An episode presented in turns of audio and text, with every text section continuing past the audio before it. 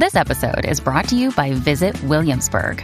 In Williamsburg, Virginia, there's never too much of a good thing. Whether you're a foodie, a golfer, a history buff, a shopaholic, an outdoor enthusiast, or a thrill seeker, you'll find what you came for here and more. So ask yourself, what is it you want? Discover Williamsburg and plan your trip at visitwilliamsburg.com. When you need mealtime inspiration, it's worth shopping Kroger, where you'll find over 30,000 mouthwatering choices that excite your inner foodie. And no matter what tasty choice you make, you'll enjoy our everyday low prices, plus extra ways to save, like digital coupons worth over $600 each week. You can also save up to $1 off per gallon at the pump with fuel points. More savings and more inspiring flavors make shopping Kroger worth it every time. Kroger, fresh for everyone. Fuel restrictions apply.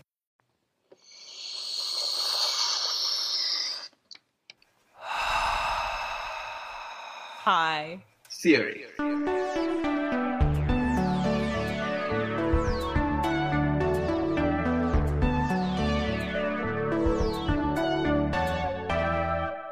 Welcome to High Theory. In this podcast, we get high on the substance of theory. I'm Saronik Bosu. And I'm Kim Adams. We are two tired academics trying to save critique from itself. Friends of High Theory. Thank you so much for talking to us and listening to us this past year. Our audience has grown way beyond what we had expected when we started on this journey. If you like what we do, please consider rating us and writing a review on the platform you use to listen to High Theory. Many thanks in advance. Today, I am speaking with Elizabeth McHenry about Negro literature. Elizabeth, can you introduce yourself to our listeners? My name is Elizabeth McHenry. I'm a professor of English at New York University, and I work mainly in Black print culture studies and African American literature, the 19th and early 20th century. Thanks so much for coming to High Theory. So, let me ask you our first question, which is what the heck is Negro literature? I use Negro literature as it's in the title of my book. And I mean, I might have used African American literature or Black literature or some variation of that, but I am looking mainly at authors, literary practices, and um, literary institutions from around the turn from the 19th to the 20th century. And at that moment, around the year 1900, African American literary practitioners and African Americans generally adopted the term Negro with a signal difference from the way it had been used throughout the 19th century. And that is they capitalized the N. And they did that as a mode of respect, a, a forward looking gesture to gain the respect the lowercase n did not give them.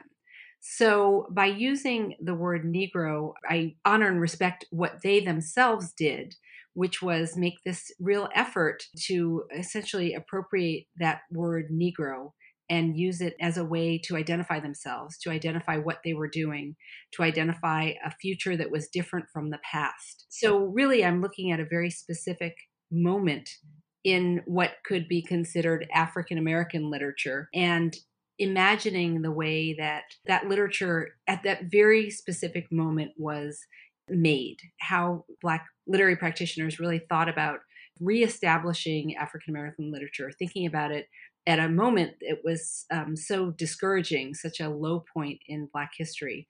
To think about what they were doing, I'm not making a distinction that Black literature doesn't begin until the beginning of the 20th century, and that anything that came before that, for instance, works from the 19th century, were not African American literature. What I'm doing is trying to really get at the specificity of this particular historical moment when Black literary practitioners really made this tremendous effort to establish Black literature, to think about it as a field of study, to identify what was included as Black literature, what wasn't included. And it's not that those things also didn't happen earlier, but my particular interest is in this moment when the term Negro became a point of pride as opposed to a point of denigration it sounds like you're looking at a particular historical moment in which this term is being reappropriated by a community that it had been applied to in a derogatory sense in the past.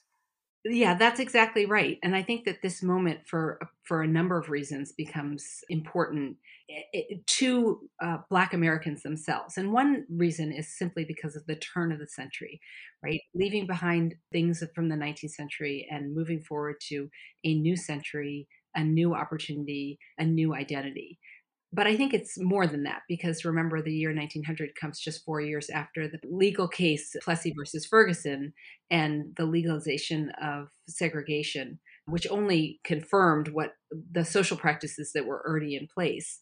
But it's also during a period of intense racial violence, which is only increasing around the turn of the century. And basically, the political disenfranchisement of Black people. And so I think their literary efforts took on this renewed energy, right? If politics aren't going to work, right? If civil rights by political means are not going to happen, how do you gain recognition? How do you assert your citizenship abilities, even if you are not recognized as citizens? So I think this is all tied up in this moment that I identify with essentially the laying of groundwork for what becomes what we think of as African American literature and part of the reason why I sort of focus on this as a moment is also that it's the very moment of the sort of capitalist modernity of African American literature. It's becoming a commodity. It's also taking shape as a form of literary study in the university. Black studies generally is sort of being reconceptualized.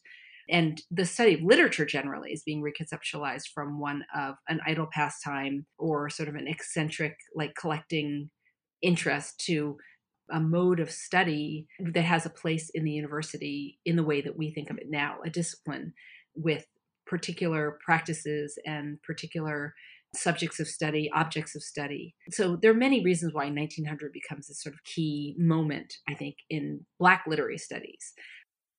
How do I use Negro literature? Or perhaps how do you use it in your book? Or how did practitioners, people who claim this term Negro literature, use it? in the past?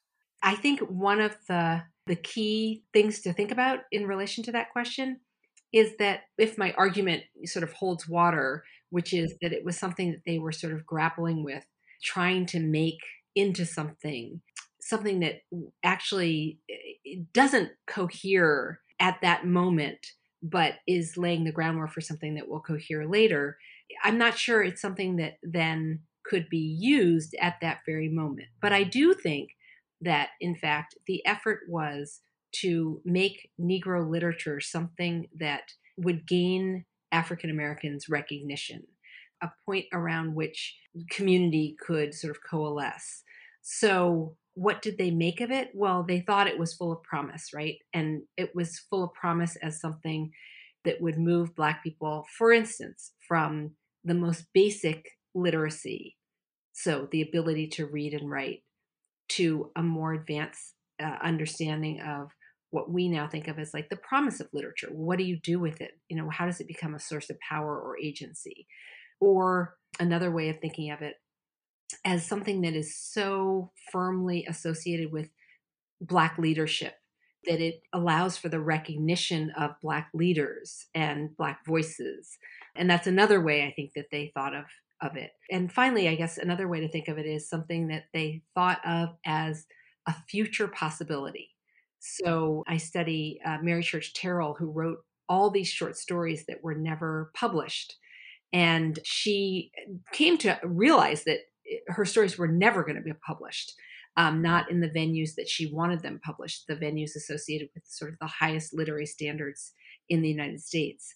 And she nevertheless never stopped writing them, but more importantly, she never stopped submitting them to those very same publications that she knew were going to reject them. What I argue is that she was really mounting a campaign that made clear, that made crystal clear, that made very apparent her own failure so that future failures by Black writers were less likely.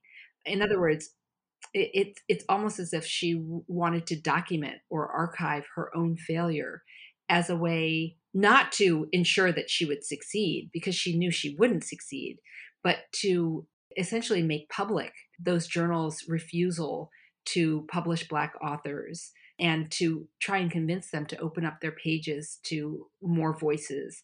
It's a forward looking strategy at a very moment where the future of black lives and black literature was very uncertain right it was it, there was no evidence that terrell was going to succeed but she nevertheless you know worked to lay this groundwork of her own failure in order to make these future failures less likely that's a really interesting example the way that she is using failure as a political practice I was thinking as you were saying this that she is ensuring a readership of at least one.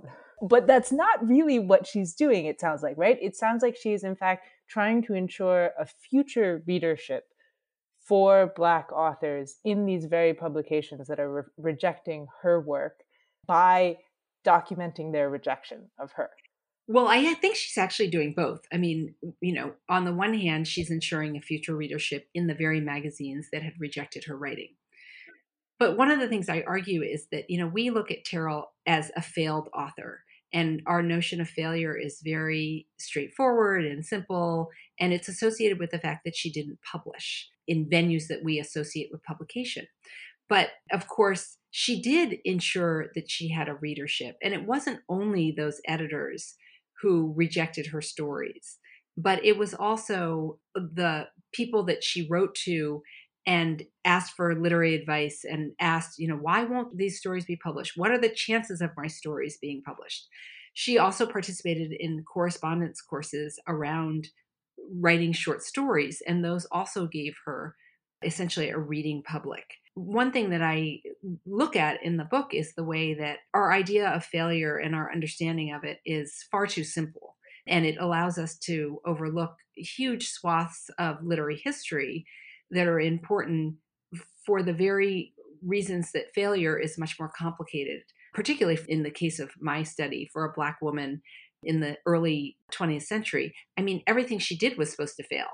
And so, in a very real way, if we overlook what she did that failed, we are only acknowledging the basic reality of the circumstances in which she lived.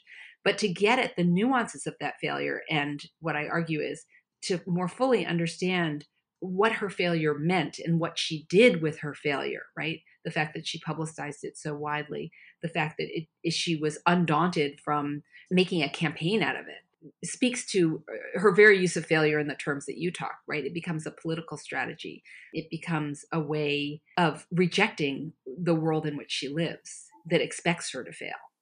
Yeah. Yeah, and if we only look for literary success, right, we're we're only looking for the the terms of that success as dictated by the present world order. Yeah. Which was built to exclude women like Terrell. Failure becomes a very complicated notion. And of course, it's wrapped up in ideas of literary value. But when I look at Terrell, I'm not trying to resuscitate her and, in fact, install her in a canon of Black literature, you know, that her stories are must read stories what I'm trying to do is to look at the ways that what we have always thought about as success sits next to these other literary attempts that we learn more in fact about what success looks like or at least our, our traditional notions of it when we look more closely at those things that we think of as failed right they're no less a part of literary history and in fact we open up to a much more nuanced and a much more textured understanding of literary history if we study things that didn't succeed or were only partially successful alongside those things that we think of as standard notions of success. I think this is actually a great point to transition to our final question. How will Negro literature save the world? Really, the answer lies in the study of the humanities and why we study, you know, what it means to be human. Literature is in the center of that and one might argue that, in fact, the study of Black literature is even in the center of that. What we're doing when we're studying literature and what we're doing when we study the humanities is we're thinking about how we live and what does it mean to be alive and what are the possibilities of the human, right? What have they been? What are they going forward?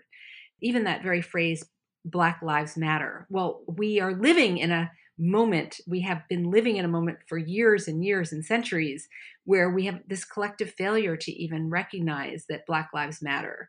And so, this effort to give weight to that, to like to understand, to give attention to even that question of, you know, how Black lives have mattered and how Black literature, what it teaches us that is perhaps different from what we learn when we look at what we might think of as mainstream lives, white lives, white literature, to understand different genealogies and traditions to hear stories with different emphases. It all helps us to answer these large questions that are part of uh, humanistic study, to get a glimpse into Black lives in all their messy possibilities, the struggle, for instance, that tenuous process of building a literary tradition and establishing the importance of Black literature.